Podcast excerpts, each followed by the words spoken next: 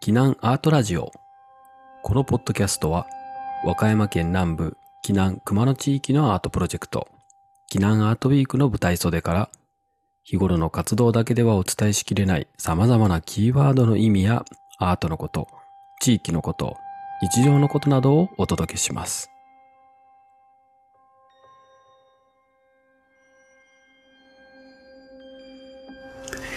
えー皆さんこんにちは。避難アートラジオモデレーターの下田です、えーどうですかね皆さんのところでは。ちょうどこの新聞で見たんですがやっと梅雨が明けたそうでこのポッドキャストえ配信する頃には日本のいろんなところでそろそろ梅雨明けたかなっていう感じでいよいよ夏本番というところです。ねうちも先日息子が夏休みに入りましてなんだかあの本当に嬉しそうなんですけども、えー一緒に海に行ったりとか、えー和歌山らしい生活をね和歌山の自然を楽しむ生活を、えーこれからまたこの夏休み一緒にね堪能できたらなと思っていますさてさて、えこの「キナアントラジオ」今回第6回目ということで、え今回はゲストトークをお送りしたいと思います。えいろんなねこれ我々の活動の中で、えご一緒させていただったりさせていただいたり出会ったりする方々が本当に面白くてそんな方々に普段どんなことされてますかとかね、えいろんなことをお聞きしながら、えお届けしているこのゲストトーク今回は第2回ということで、えサウンドアートユニットあわやの福島正智さんにご登場いただきたいと思います、えー福島さんどうぞよろしくお願いします。よろしくお願いします。こんにちは。ねえー、と福島さんは、えーっとですね、サウンドアートユニット「あわや」ということで沖縄アートウィークでもいろいろご縁は、えー実は複数回ねこれまでもいただいてるんですけどちょっと簡単に、えー初めての方もおられるかもしれないので簡単な自己紹介お願いしてもよろしいですか？はい、えー、っと、あわやという名前の、まあ、ユニット。で、私ともう一人、あの奥野っていうのを二人で、あの、ユニットを組んで、まあ、サウンドアートって言ってるんですけども、音にはい。まつわるいろんな作品を、えーで提供してます。うんうんうん。普通、いわゆる音楽の演奏活動的なこともしますけれども、うんまあ、キナアートウィックさんでも演じさせていただいたんですけども、はいスタレーション作品ですかね、あのうんうん。展示作品としてこう音の空間を作ったりとか、うんうん。そういった作品を作ったりもしてしています。ね、じゃあミュージシャンっていうとちょっと違うんですよね。多分サウンドあえてサウンドアートユニットというお名前なので。そうですね、いわゆるこの、まあ、音楽の一つの範疇だとは思うんですけども、はい。あのもう少しこういわゆる音楽っていうイメージからもう少しこうイメージをさせて、うんうんうん音というものにもう少しこう広く捉えて、うんまあ、私住んでるところが中壁避難の、えー中壁っていう、まあ、結構里山の方なんですけどもはい。里山の自然の音とかうんうんうん四季で移り変わっていくそういう音の環境とかそういうものをインスなんていうんですかねあうんのそうい。う作品を作品に転換していくみたいな。うんうんうんうん。こういわゆるこうミュージックのそのメロディーがあって歌詞があって、えーリズムがあって音楽を作るっていうばかりじゃなくて、うんうん音そのものの持つ力っていいますか雰囲気といいます。かはい。を広げていく広げていく作品に作っていいなと思って。なるほどなるほど。そういう意味でまあね一般的に言われるミュージシャンとはちょっと違ったアプローチをされているというところであのねこの「キナアートラジオ」をこれまで聞いていただいた方、えーにはもうすでにね実は耳にされてましてオープニングのテーマで使わせていただいたりあとはちょっとまあヤブさんでねヤブさんと話す時とかにも後ろでちょっと流させていただいてる、えー不思議な音楽。実はこれが、えー、青谷さんの「シューティングスター」っていう曲でしたかね。をはい。あのー去年ですかね、あのーはい。あのえーね、ホテル。そうです。川急？ホテル川急ですね。はい、の展示の時にも買わせていただいた。うんうんうんうん。そうですね。あの時のにあの使わせていただいた曲。でこの「キナアートラジオ」を始めるってなった時にやっぱりまあどうせならこうなるべくね関わりのあるアーティストの方々なり何かしらそういった身近なところというかそういったところで、えー何かしたいと思った時にあああの曲めちゃくちゃ良かったなと思ってお願いして 快諾いただいて今回使わせていただいてるんですけども。でそうなんですよ。川急っていうホテル川急というところでアートアーティストインテリジェンスの企画があった時に我々もちょうどその時に作りかけていた、えー、と VR の作品「みかん神話」という VR の作品があってそれを展示する時になんかね部屋がめちゃくちゃ面白い部屋だったのでその展示を展示をできる部屋が。ここに何ていうんですかあれ何て言うんでしょうね福島さんあのこの音が360度いろんなとこから飛んでくるみたいな。そうですねまあ形が部屋の形がこうドーム型なんですよ天井がまあ。あはいそうですそうです。天球みたいな形になってるのでだから音がこう右になった音がうんうん。左から聞こえてくるみたいな現象が起きるんですよね、ですよね。ちょっとたちょっと立ち位置変えたら音が全く真逆から飛んできたりしましたもんね。そうそんな不思議な空間に立ってそこの中でみかんの中に入っていく宇宙のみかんみたいな VR の映像というか VR の作品を展示する時に音がもう何て言うんですかねそのちょっとこう専門的な言葉で「位相」というか、まあ、右だったり左だったり上だったりっていう音が聞こえてくる方向っていうものがないような音楽ここでかけれかかってたら音が鳴ってたら面白そうと思ったんですよね直感的に。それですぐに福島さんに相談したですね確かあの時。いや本当なんか面白い。こうあなんかこういう風にしたらいいとかいう、うん、作り込むというよりもなんかここで何が起きるだろうっていうことをいろいろこう実験したくなるような空間でしたよね。うんでしたね。そうそうそう。多分作り込めないですよね完全には。意図で、うん、意図した通りにはなりえないっていうかでまあねひ人がこうどこに立ちはい。かってあるいはこう動き回ったりとかうんうん。いう立ち位置を移動させることによっても全然聞こえ方が変わってくるし。うんうんうんうん。逆にだからそういうあの定まらない面白さみたいなところをうんうんうんうん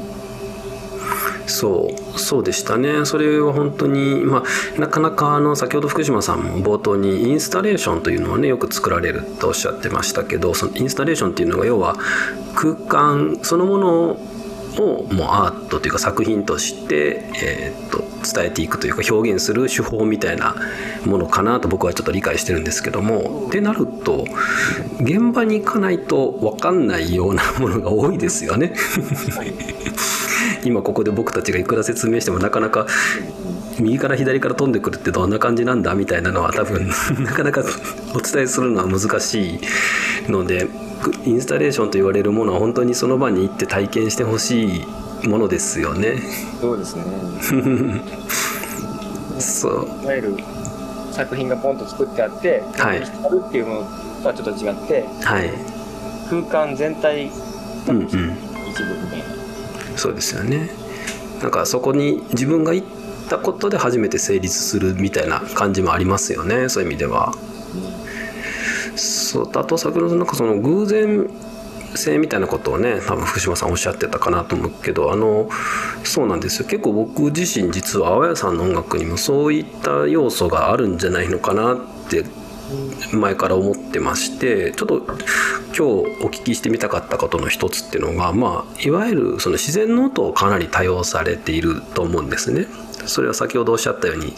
今お住まいのその田辺市の山の里山のエリアのいろんな環境の音だったり、そういったものを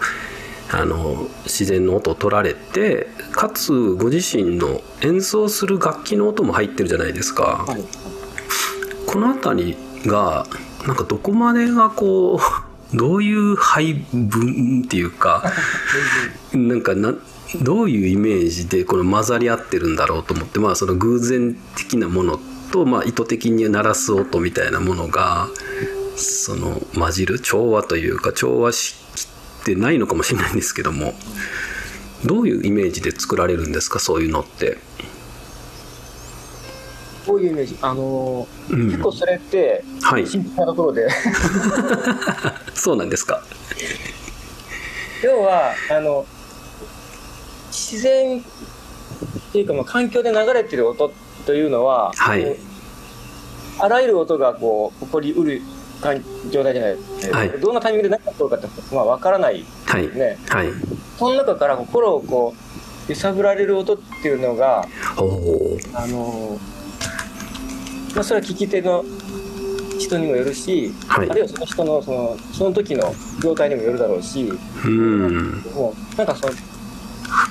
かかるっていうか心にこう留められるような音が出る瞬間が現れたりする時もあるわけじゃないですか。はい。それをこうなんでね拾うというかっていうとあのでそこからちょっとイメージを膨らませてそこをなぜそこになんかあのその音その音が持ってるメッセージ何なんだろうっていうのをもう少しイメージに膨らませていろいろこう手を加えていくっていうか。そういうふうにして作品にしていくっていう感じですかね。いやあだからその音そのものをそのままポンと伝えるっていうんじゃなくって音の中に含まれている世界っていうのはそれはもう正しい正しくないはちょっと置いといてもうちょっとはいファンタジー的な要素も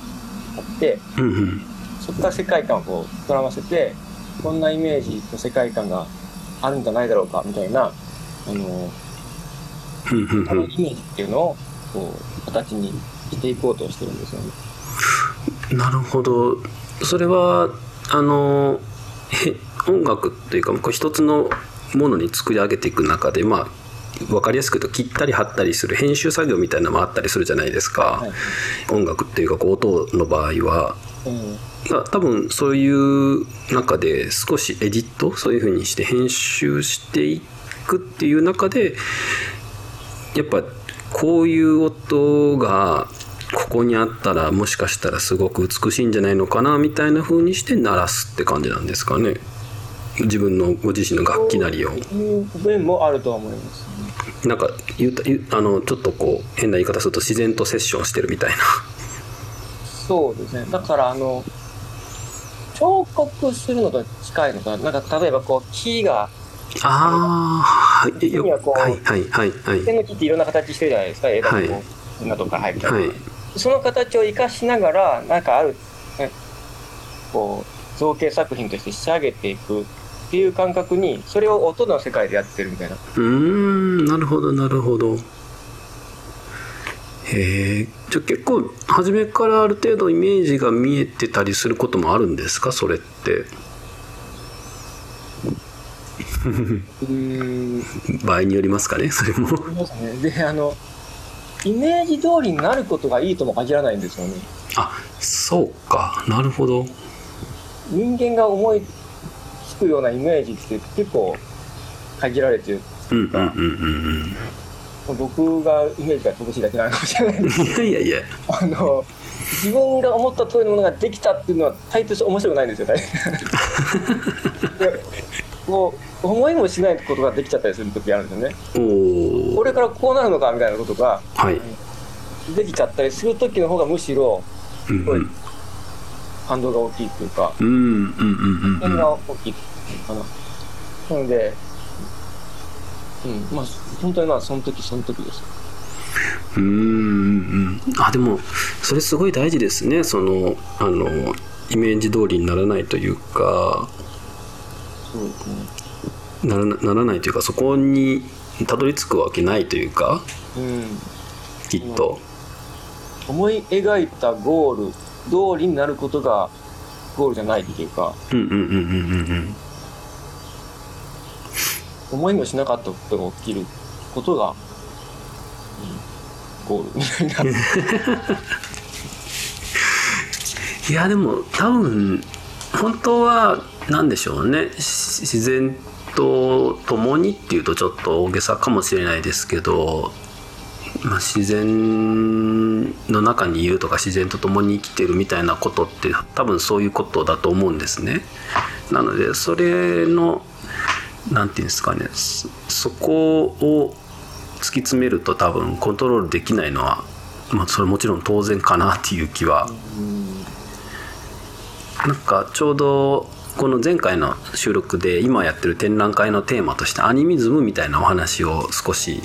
藪さんとしたんですけども、まあ、なんかあのなんて言うんでしょう。なんか世界とかの捉え方みたいなものがやっぱり人間目線ばっかりでいくとあのなんて言うんですかね。すごく実は無理があるというか狭いというか人間もだって世界の一部じゃん命の生命の一部じゃんみたいなところは多分ああって、まあ、そんな話をちょうど先週もしてたんですけど多分天谷さんの音楽もそういう要素がかなり大きい、まあ、のかなっていうのを今お聞きしててすごく思いました。てか実はそうなんだなっていうのが。そうですね、なんか人間のせ、なんていうんですかね、今の世の中って言ったらいいのかわかんないですけども、計画通りに進めること、はい。計画通りに行くことがゴールになってて、はい。いかにそれをこう実現させるかっていうことにすごくあの、今、うん、いろんな意識が向いちゃってるのかなっていうところがあって、もちろんある程度はね、そういう道筋がないと思うとこ行ったらいいかわからないことになってしまうんですけども、あのそれで最初にイメージできることって、だ未来のことなんて分かんない。であの、わ分からないっていうか、あの、何でもあり得るし、はい。あの、いろんな可能性があると思うんですよね。はい。そのいろんな可能性というものを、で潰しちゃうことにもなっちゃうんですね、そういう、こう通りに進めるっていうことは。うんうんうんうん。なんか、そのけイメージには含まれなかったようなところに気づけるような余地がないと、はい。こう、うん、広がっていかないっていうんですかね。うんうんうんうん。なんかこう、小さな世界の枠に入っていってしまう。うんうんうんうん。そうですね。なんかあの多分いろんな なんか今社会的な社会の例えばねなんか資本主義が行き詰まってるんだみたいな話とかみたいなんでもいろんなところで言われてたりとかあとビジネスで「ブーカ」っていう言葉がなんか今すごく言われてるみたいなんですけどまあ要は あのなんて言うんですか先行きが見えない時代であのこれから先そういう時代をどうやって生きていくかみたいな話ってすごく多い気がするんですけどなんかでも振り返ってみたらそもそも 先行きってもともと見えてなかったんじゃないのって気もちょっとするというかもともと別になんかそんなにあの未来とかそういうものってコントロールできるようなもんじゃないなかったんじゃないのって気もちょっとするんですね。何を今更みたいなっていうとちょっと偉そうですけども。そういうのもちょっと感じるところはあったりするので何て言うんでしょう。なんかむしろ自然当然の姿勢というか至極当たり前のことをもしかしたら福島さんはされてるのじゃないのかなって気も。そうやんだこういうことをしだしたっていうのは特にこういろいろか考え巡らせてこの方向で行こうとかって決めたわけではなくって まあ興味が赴くままに、はい。うん、活動していくうちに自然とそうなってたっていう今こうなってるっていう状況なんで。うんうんうんうん。もうこういう。自分が特別ってわけじゃなくてはい。自然とそういうふうにはこういう自然と出てくる流れなんじゃないのかなとは。うんうんうんうん。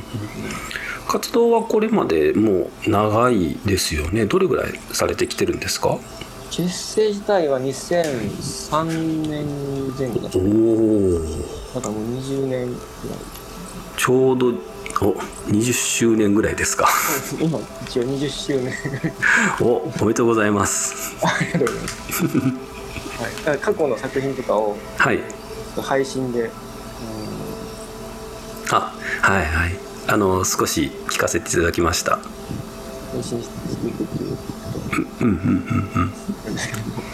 やっぱり変わってきたなっていう感じはすごくありますか？そういう意味では。どうですかね。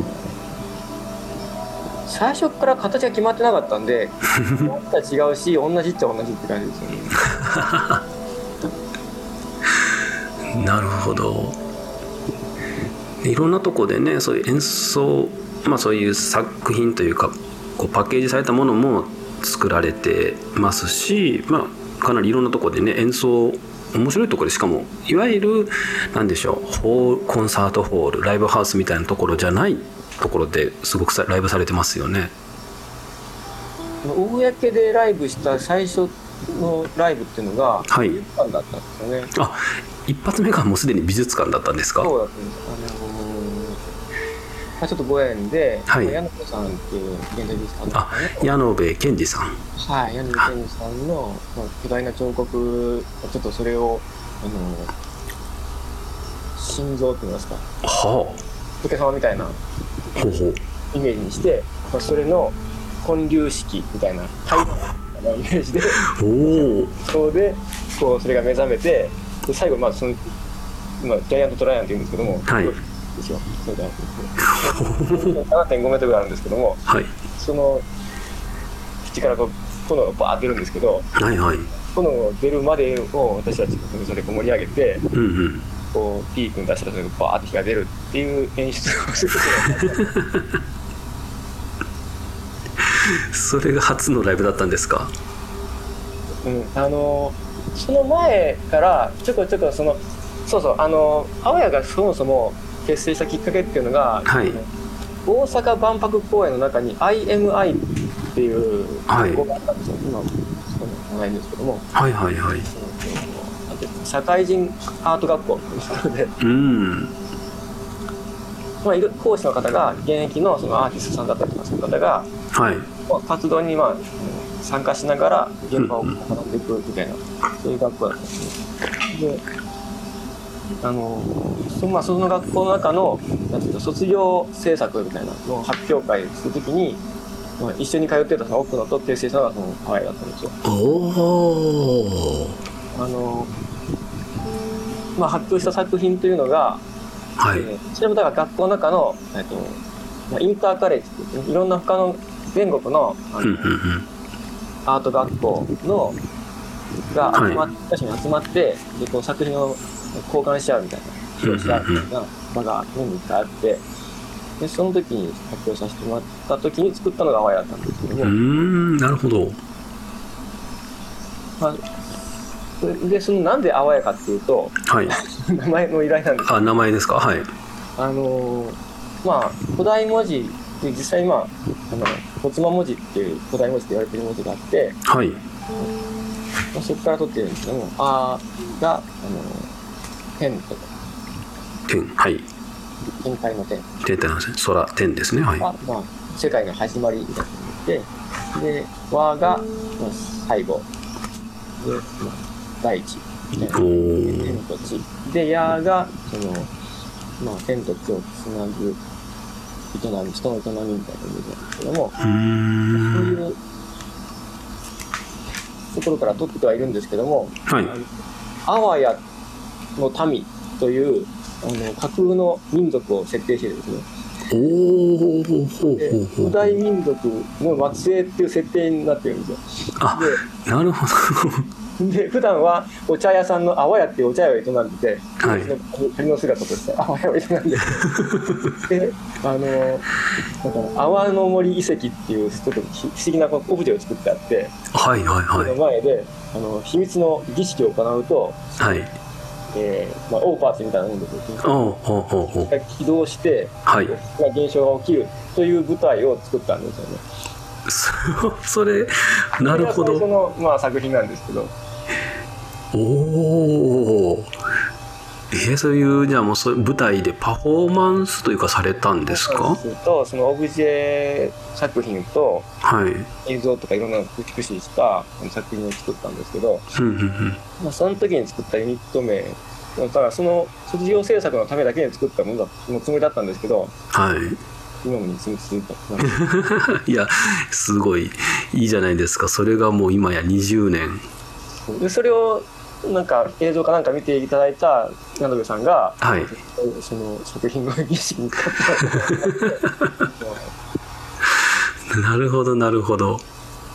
すごい。ですもうだから始まりの時点でもはやそのさっきね冒頭にあったようにもういわゆるミュージシャン・オブ・ミュージシャンというかのため、ね、そういうところから始まってないってことですね。そうですね。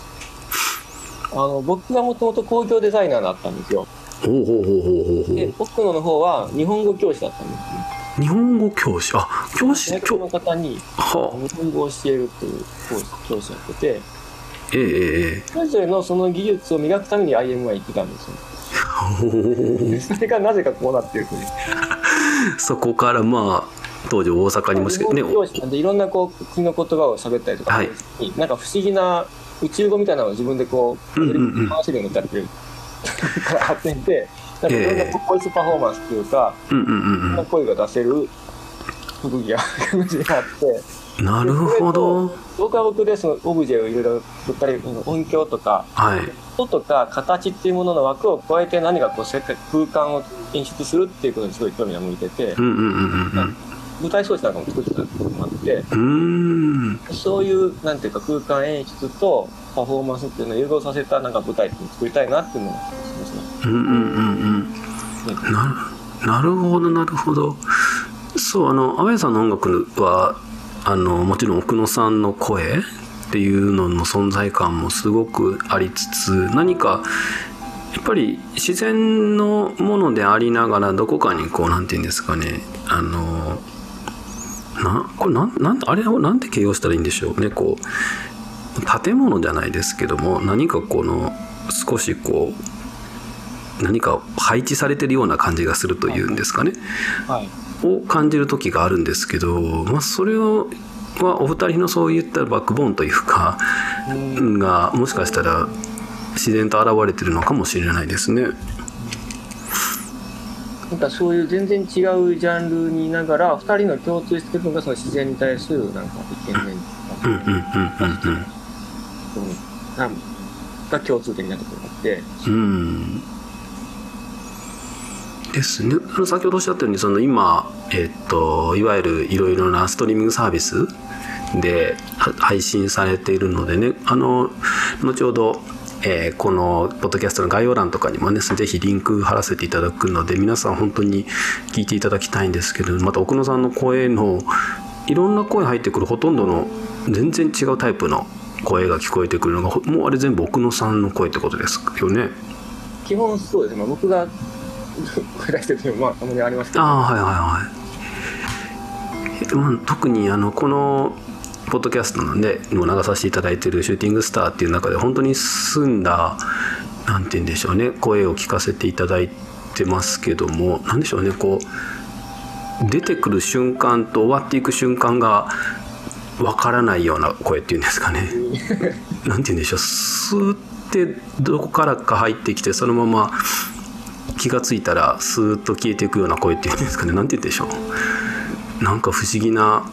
あのなかなか出せ出したくて出せるような声じゃないというか。それこそ。いわゆるメロディー譜面にかけるようなこのねあのメロディーがあってこのタイミングで声出してっていうのをあらかじめ決めてるわけじゃなくてはい本当にこう、まあ、僕の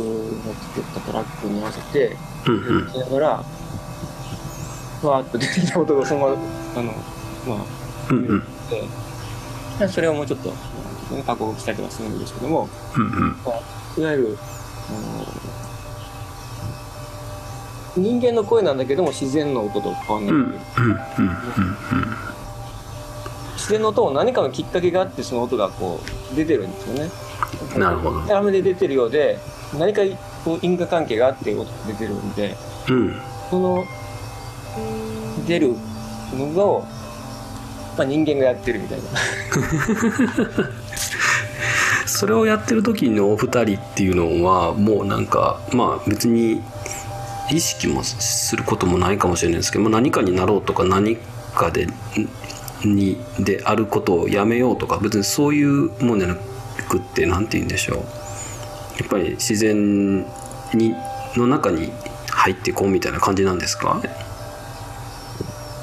うもうまあ単純に音の世界にうん溶けている状態。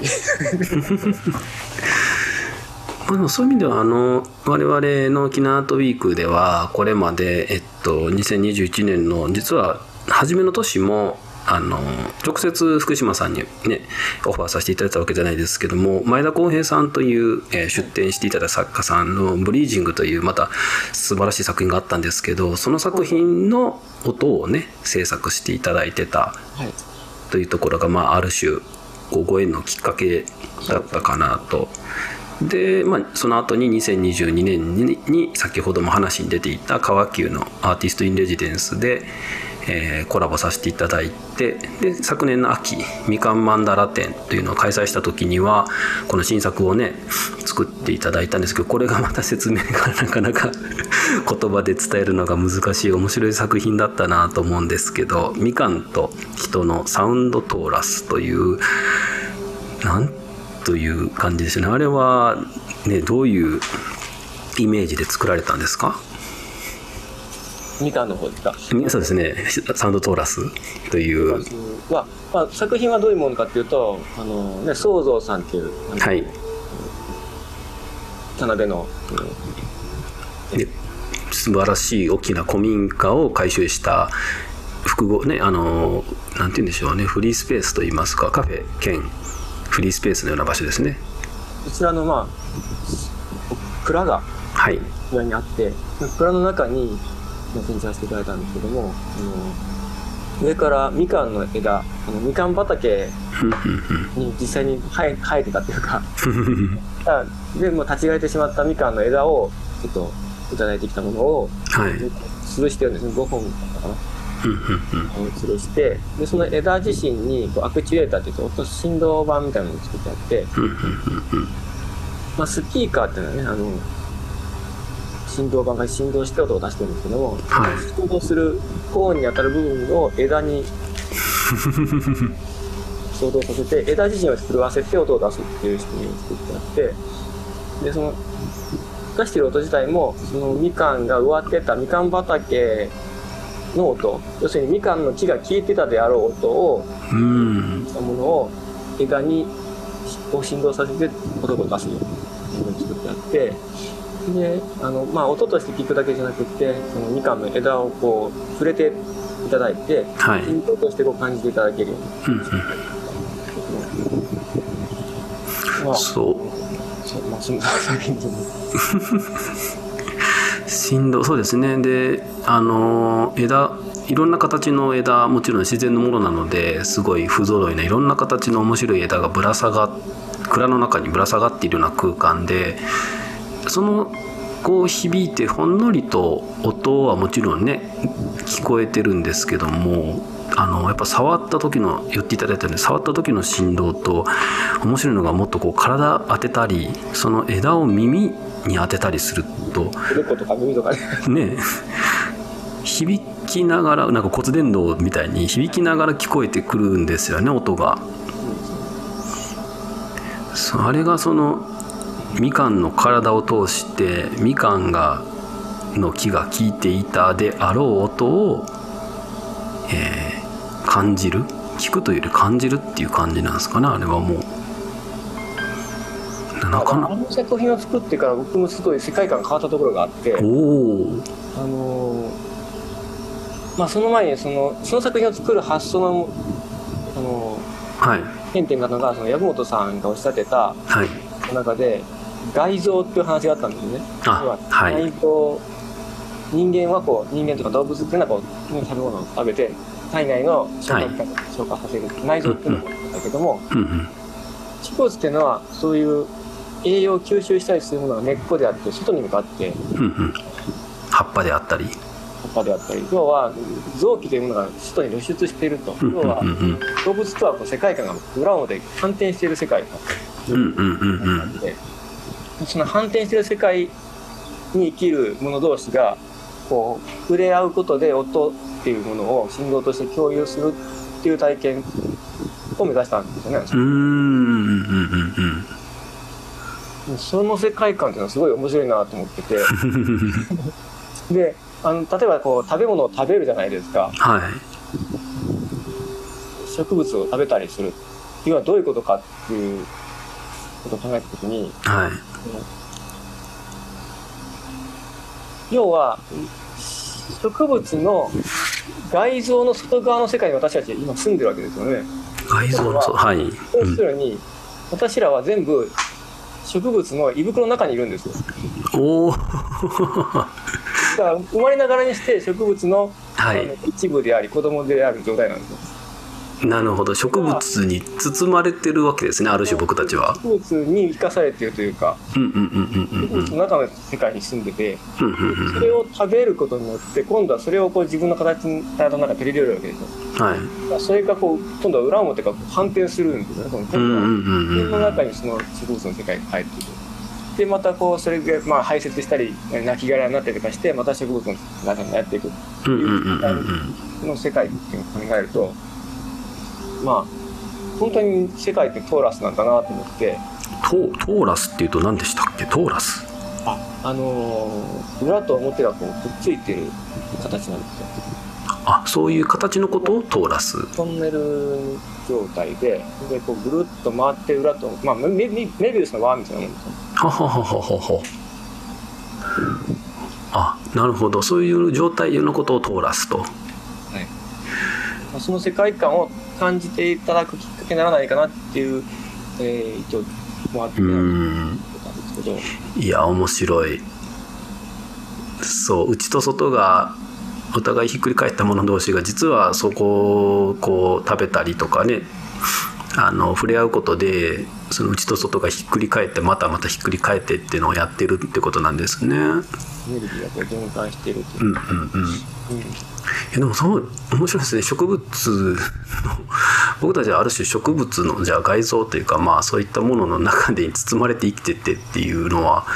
なんか物理的な大きさは一回ちょっとね置いといてで人間の体の中に取り込んだ時になんかそれがどう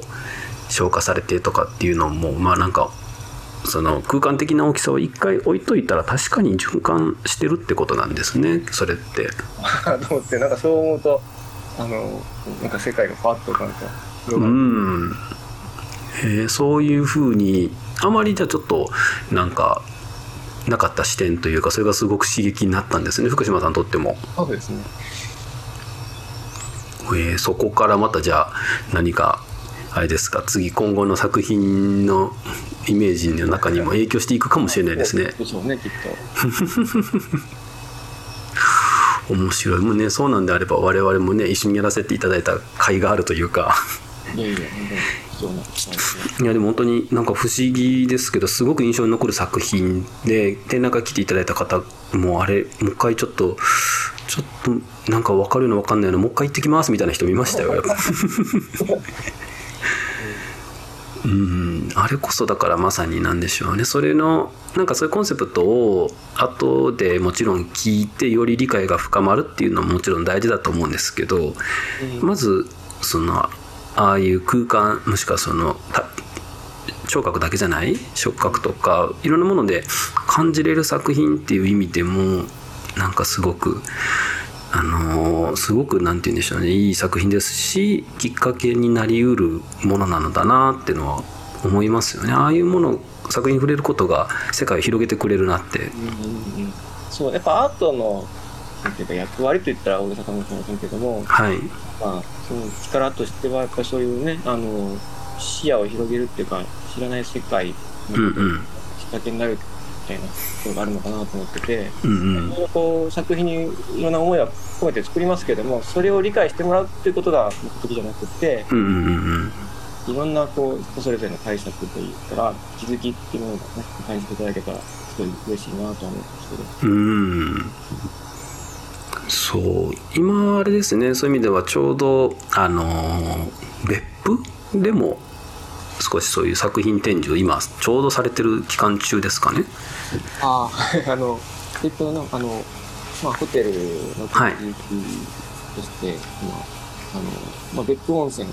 は、はい。国巡りっていうのが有名なので、地獄巡り。言い 言いますよね。不温思泉が湧き出る雰囲気のことを地獄っていう、はい。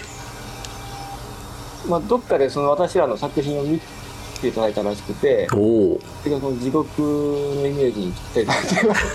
っ てどういうどういうどういうぴったりだったんでしょう。面白いな。はいわゆる地獄じゃなくてそのいわゆる別府でいうところの地獄ですよね。はいはいはい。源泉の品質項っていうのはいろんなもののこう源泉みたいな。ああはい。のがあの作品作ってもらえないかみたいな。でそうでまああの別府温泉のどこの温泉っていうわけじゃなくってとにかくその別府のその温泉と言われる概念が湧き出てるようななんかそういう抽象的なその作品を作ろうと思ったんですよ。ほうえー、まあ説明のしようがないんですけども そうですよね みたいなこうあのい作品を作っての真ん中からこう湯気がうわーっと出ずっと出てるっていう作品なんですけど。あはい。湯気と一緒に周りにこう音が満ちてるんですけどその音っていうのは実際にこの別府温泉に行って、はいはい。いろんな別府温泉のその地獄巡りをしてですね。実際に巡られたんですね地獄を。地獄の音を収録してきてはい。結構だからブシャーって勢いが出てるようなおおスパもあるしはい。ポコポコポコポコってこう泥の中から泡がおおまあいろいろいろんな音があるんですけどはい。それをこうそれぞれ収録してきて、うんうん。まあ、10分ぐらいの作品音音響作品としてええええうん。はい。その音と、あの、まあ、ゆうさんの声とか、いろんなこう、音を加工したものを加えて、そういう現象的な空間を作った。うーんそれがそのなんていうんですかわーっとこう湧き出てくるオブジェというかのもののある空間にそこのオブジェのところから響いてくるというか空間に響いてるみたいなでその設置してる場所っていうのはエレベーターホールなんですけど、はいエレベーターホールエレベーター、お客さんがこうエレベーターから降りてきてらっしゃって、開けた目の前にポンと置いてある。目の前に地獄のなんていうんですかね。地獄の音が聞こえてくるというか地獄が湧き出してるんですね。まあ、あのね、別府温泉来られてるお客さんだったら、地獄巡りとかされてる方多いですから、はい。まあ、イメージはつくようなもんだと思うんですけど、うんうんうんうんうん。へえそれもじゃあその取ってこられた音っていうものを多分そのまま使うというよりはそこも少しあのあれですかあの手を加えてというか。そうです。ね、まあ、実はあの、ええー物質の原子構造からえははい。音を割り出すっていうプロジェクトをやられてる知り合いがいて。げ原原子こ物質の、えっと、原子の構造から？原子構造。なんかそのはい。酸素とか水素とか。はいはいはい原子がくっついて分子になってみたいなはい。あるじゃないですか、ええ。それぞれの原子ごとに音を割り当ててあってでその、えー分子構造だとまた分子のそのなんですかね。分子単位のメロディーみたいなものを作ってあって。であの温泉なので温泉にはい。ろんなこう、ミネラルが取りこ溶け込んでるじゃないですか、はいはいはそのミネラル成分というのをちょっと調べさせてもらっていええでその温泉の代表的なミネラル成分の原子構造の音みたいなのを散りばめた作品になってるんですけども。えなんかナナトリウムとかカリウムみたいなものにそれぞれに音をなんていうんですか当てていくというか。それがとその自然のはい。品質根のこと。だからミクロのその分子の世界の音と、マクロ的なそういう現実世界のことがこういったり来たりするようーん。ある種じゃあそういう自然の中に中にもともと組み込まれている、まあ、原子構造みたいなそのある種の法則性みたいなものを、まあ、参考にというかそういうものを取り入れながら奏でてるみたいな。そうですね。へえ。すごい 本当に聞いてみないとわからない不思議な。説明しようがないんですけどもまああの聞いていただくとうんそういうまあうんちくがあればまあ赤でまあ、ね、理解も深まるうんうんうけうん。どもなんかこう不思議な音だなっていうような感じうんうんうん。あの去年のマンダラ展で出していただいてたそのさ先ほど言ってたサウンドトーラスの制作をいろいろね打ち合わせさせていただく中でなんかあの少し音のなんてなんて言っておっしゃってましたっけ？チューニングというか音を自然のの感を何聞きまして。ねなんかされされるみたいなことをおっしゃってませんでした？はいはい。あのーサウンドトーラスの時もはい。みかん畑の音そのものを流してる。ああれ枝ごとに違う音が出てたんですよ5本ええええええでそのあそうそうの音そのものを流してる枝もあれば、はい。えーその時間を引き伸ばす要するにあの何10倍だったかな？ぐらいにこう音をゆっくりにした状態で流してはいはいはい。あったんですけども、まあ、それはなんでそういうことをしたかっていうと、はい。まあ、生き物の視点に立った時にうん。まあそのみかんの枝とかに止まるような小鳥とか小さな虫とかの世界ってまあすごい寿命が短いのでうんうんうん短い寿命寿命の中で生きてる生き物の世界っていうのはそれは人間から見たら短いんですけどもうんはい生き物たちにとってはそれがまあ普通の世界、うんうんうん。その短い世界観の中で人間と同じぐらいの一生分の時間を濃縮してる世界観を生きてると思うので。うん。うんで逆に言うと人間の感覚よりもずっとこう一瞬っていうものが長いんだろうだろうなと思って。う、ん。その一瞬を長く感じるために音を引き伸ばして小さな生き物たちの感じてる世界観を疑似体験してもらおうと思ってそう引き伸ばしてじゃあこの用意したみたいうん。うん。なのを、まあ投げてみたなるほど。そうですね。捉え方って本当にまあでもこれ多分人間の中でもありますよねきっと。時間の捉え方みたいな。ね。そういうものは無意識に多分時間って多分一定みたいにあの理屈上はなってると思うんですけど多分決してそうじゃないですよね。それはあの感覚的なところという意味じゃなくてもきっと、うん、ちょっとあんまりうまく言えないんですけども。時間というものが本当はよく分かってないみたいですよね。何なのかっていうのは。うーん。その、うん、あのこれはあの勝手な自分のイメージなんですけどもはい。あの、まあ、す今人間が暮らしている世界っていうのはもう3次元っていう。あはい。はいはいで2次元っていうのは面しかない。うんうん2次元にもし住んでいる人がいたとしたら3次元の世界っていうのはイメージできない。えええええ立体物を把握するっていうことがえうんうんうんうん。と同じように3次元に住んでいる我々は4次元の世界ってイメージちょっとできない。ドラえもんでいう4次元ポケットですね4次元っていうのがもしあるとしたらはい。そこを除く鍵になってるのが多分時間なのかなと時間っていうのはただこう私たちにはこう流れているものぐらいしか感じてないけどもそれがもう少しこれ立体的なものとして存在しているのが4次元なのかなと思ってて。立体的って言ったらもうそれそれもだから言葉がないから説明しようがないんですけども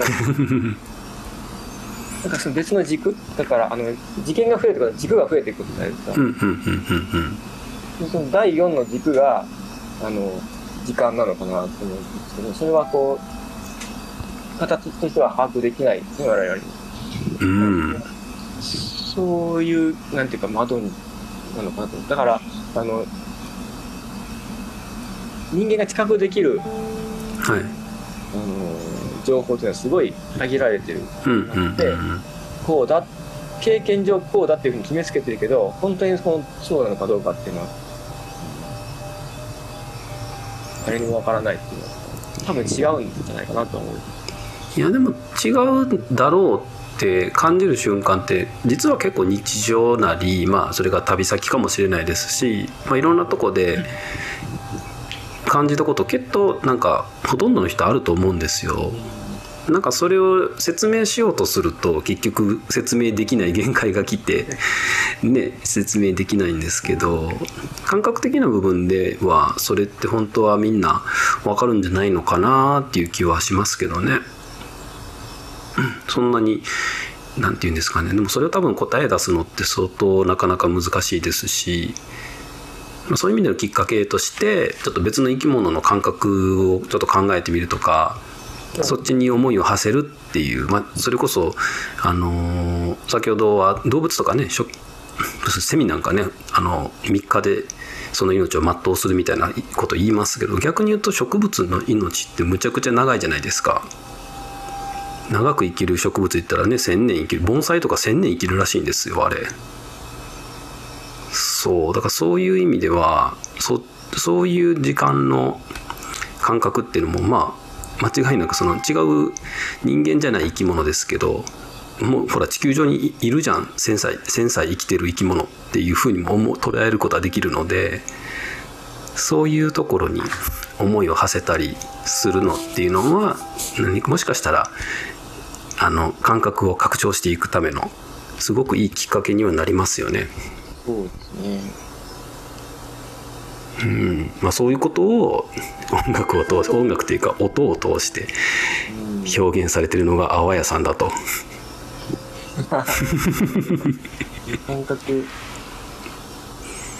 可能性を広げてると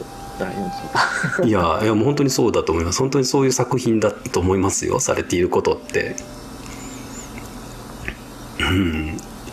ね面白い。弟が工業デザインだったって話を最初にあはい。工業デザインってもののデザインなので視覚情報ばっかりなんですよ基本的に。うん。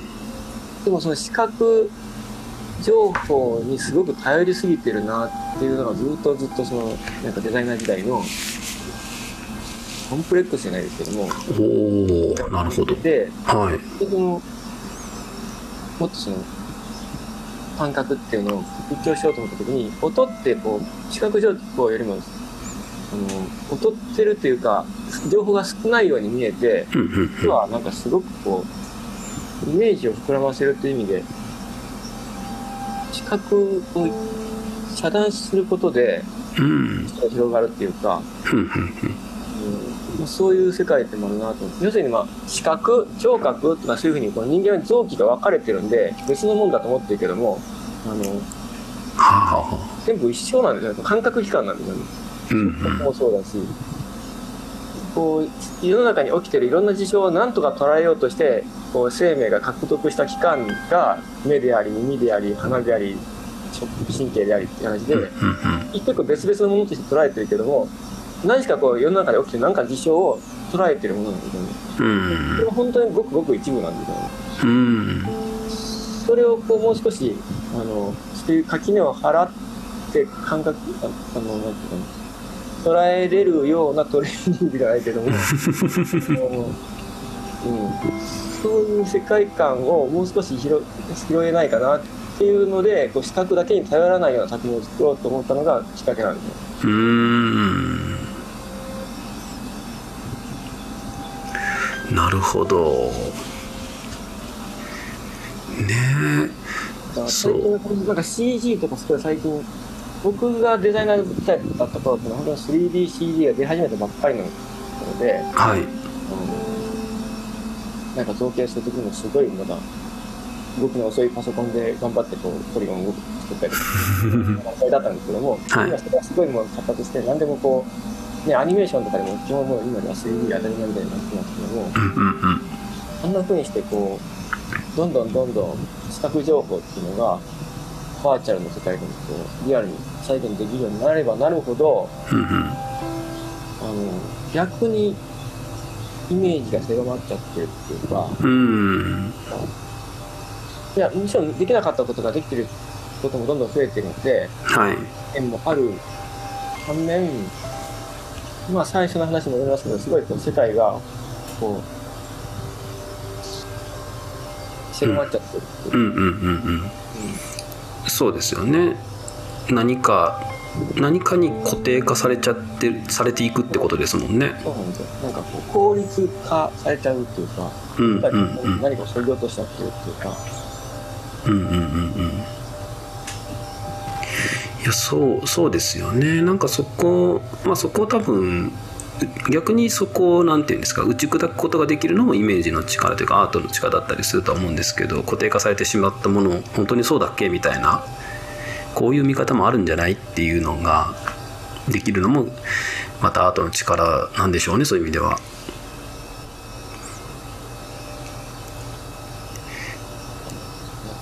うんで今後のそういえばちょっと話は変わりますが今後のこの活動というか今後やってみたいこととかってあるんですか？そういう意味でそのなんかこういろいろイメージが膨らむ中で。そうですね。だから、まあ、アートユニットとしての作品ももちろん今後も発表していきたいんですけども、はい。なんて言いますかね、こう、自分たちだけの作品ではなくて、まあ、こうやって、もう、かれこれ十数年とか、今の、私に入場して、はい。こうまあ、自分たちで田畑やりながら、自分の中の暮らしみたいなのを、やっていくうちに、まあ、その同じような志のコミュニティみたいな形で、つながり、仲間のつながりみたいなのができてきてるので、はい。でそういう仲間の中には、やっぱり音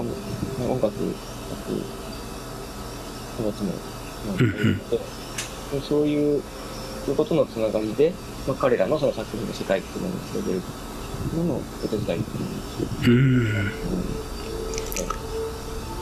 そういうレコーディングスタジオっていうかそういうこともされてるんですよね。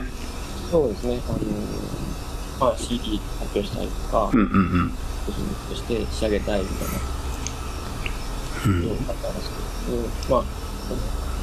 そもそも私が、まあ、あのやってたのが、いわゆる音楽業界っていうのとは違う活動をしていたんで、はい。いわゆるそういう、あのノウハウ的なことは、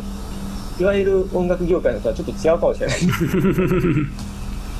まあ、だからこそのできるってことっていうか、うんうんうんあんなあの発想であのレコーディングとかアレンジとかとかやってうんうんうんうん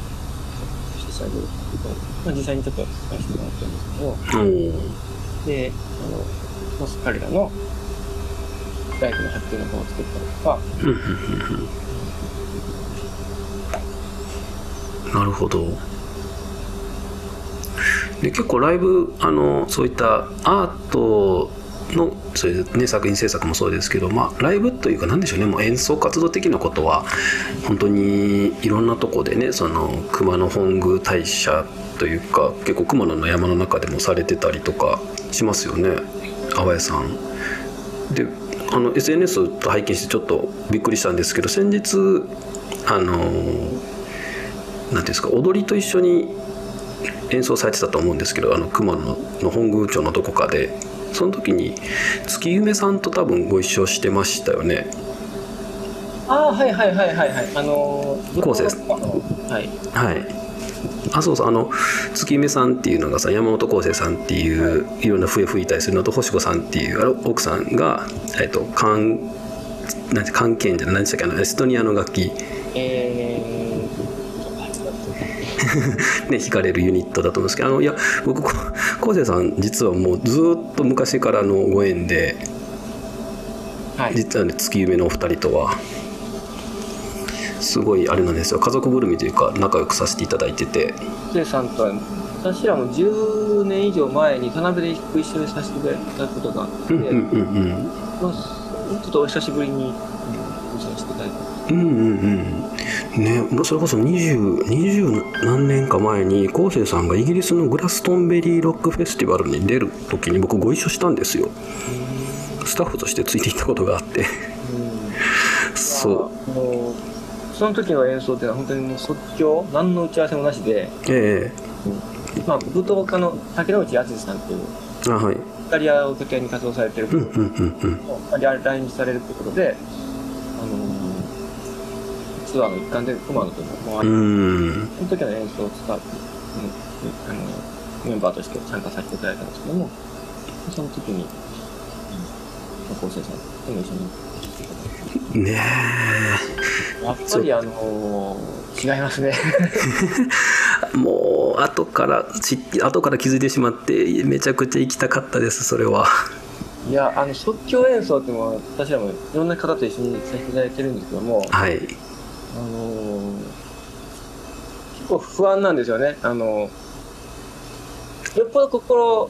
打ち解け合ってる人同士だったらまあいいんですけども、はい。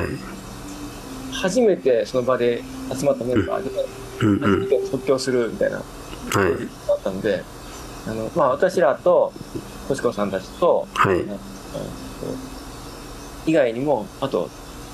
えー、方々いたんですけども、はいでもの皆さん、まあ、あの、もともとそういう舞踏の演奏とかもされてた経験があったけども、そうですね。はい。いや、やっぱり違いますんで、安定感がもう、す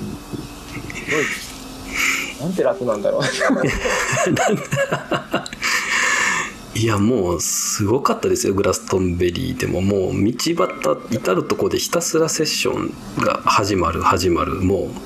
う前に進まないみたいな。あねステージまでたどり着けないみたいな感じでしたよもう。めちゃくちゃ面白かったですけども。そうその頃からもうねあのーまた皆さん山本康生というサックスもともとサクソニストで今さまざまな笛とかをね扱われるミュージシャンですけども調べていただいたら、えー日本のフリージャズ界の中ではすごく、えー有名な方であのかの有名そちらで有名なジョン・ゾーンっていう方々とかねと一緒にずっとやってきたりした方で今は本当にこ穏やかなここ何十年かはあの淡谷さんの音楽にも通じるようなすごい美しい穏やかな音楽を中心に奏でられてるミュージシャンの方ですね。あ本当に引き出しがすごい、あの、まあ、僕が言うのもなんですけど、いろんなジャンルのはい音楽をされてきたんだなっていうのは本当にもう一度させていただいて、そうですね。昴生さん昔ベルリンでまだ壁があった時代にパンクバンドやっててうん。電車の屋根の上でなんかあの乗って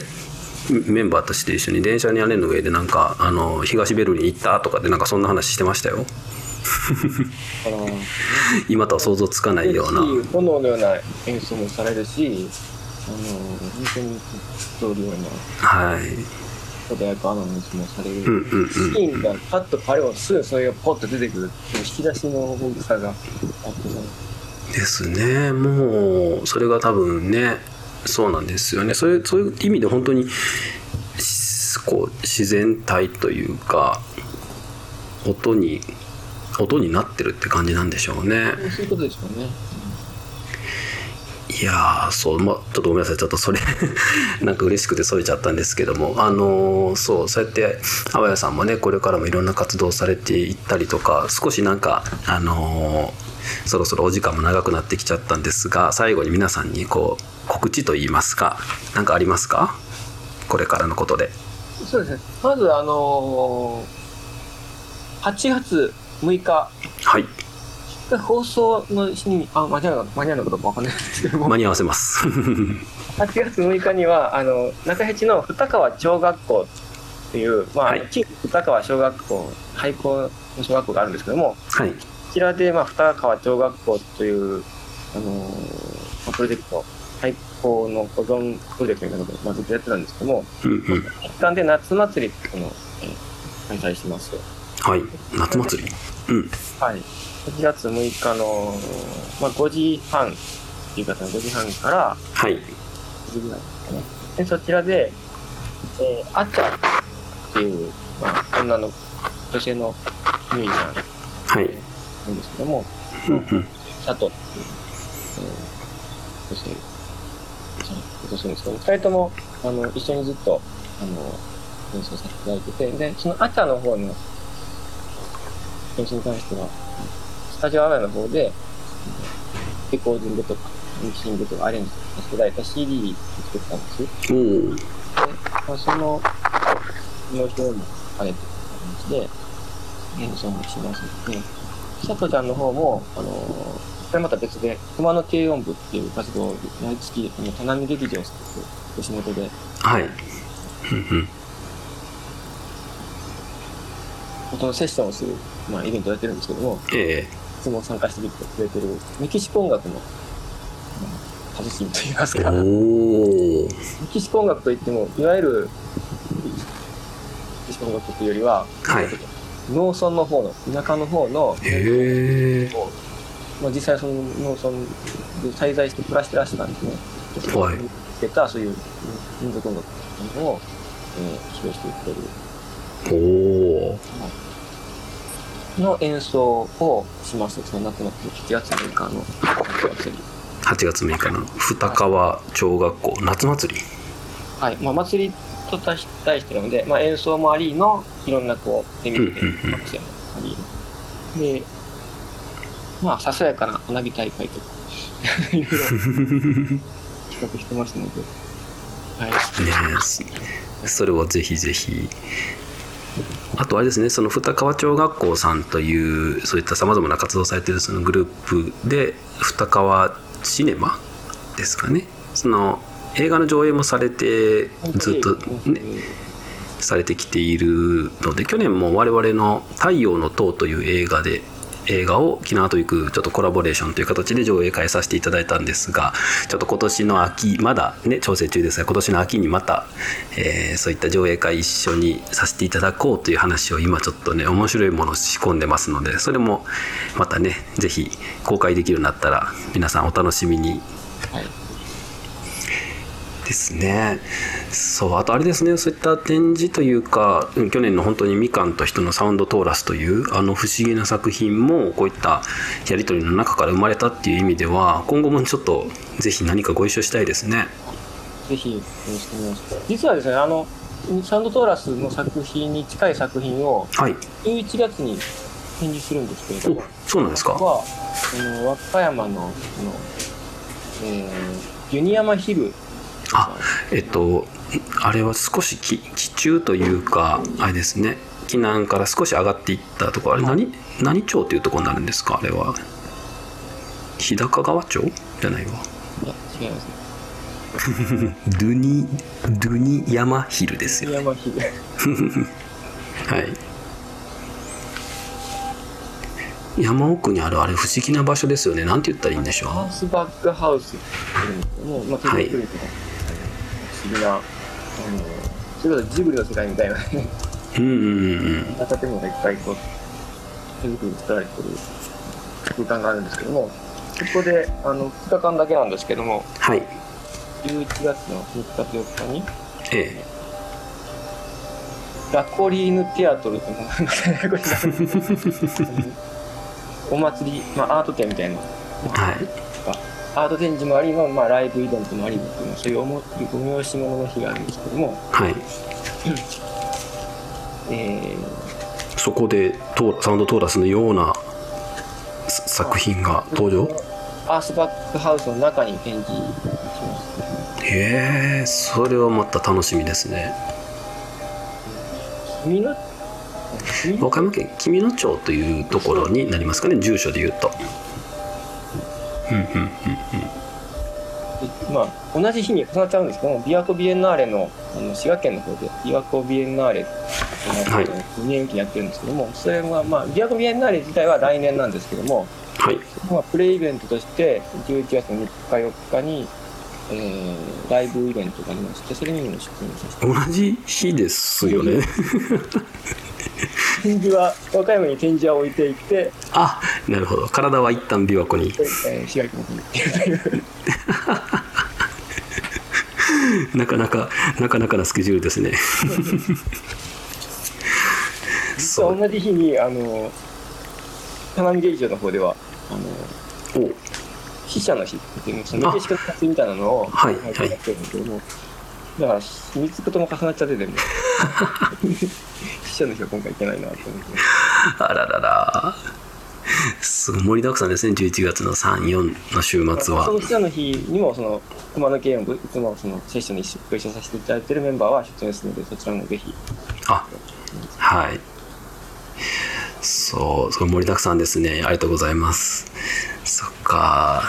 ね。またではえっとどんな形でね何をやりましょうか。ちょっと。はいぜひぜひまた相談させて。なんか面白いことやりたいですね。いはい。はい。すいません。ありがとうございます。長い時間。いえいえこちらこそ。ええ、ではではまた、えーそうですね。皆さんあの概要欄の方にも、えーいろいろと今日のね告知いただいた情報とか、えー含めてリンクとか貼っておきますのでぜひぜひ情報をチェックしていただければと思います、えーそれでは少し長くなってしまいましたが今回ゲストトーク、えーサウンドアートユニットあわやの福島正智さんにご登場いただきました。福島さん本当にありがとうございました。ありがとうございました。はいではまたまた。さよなら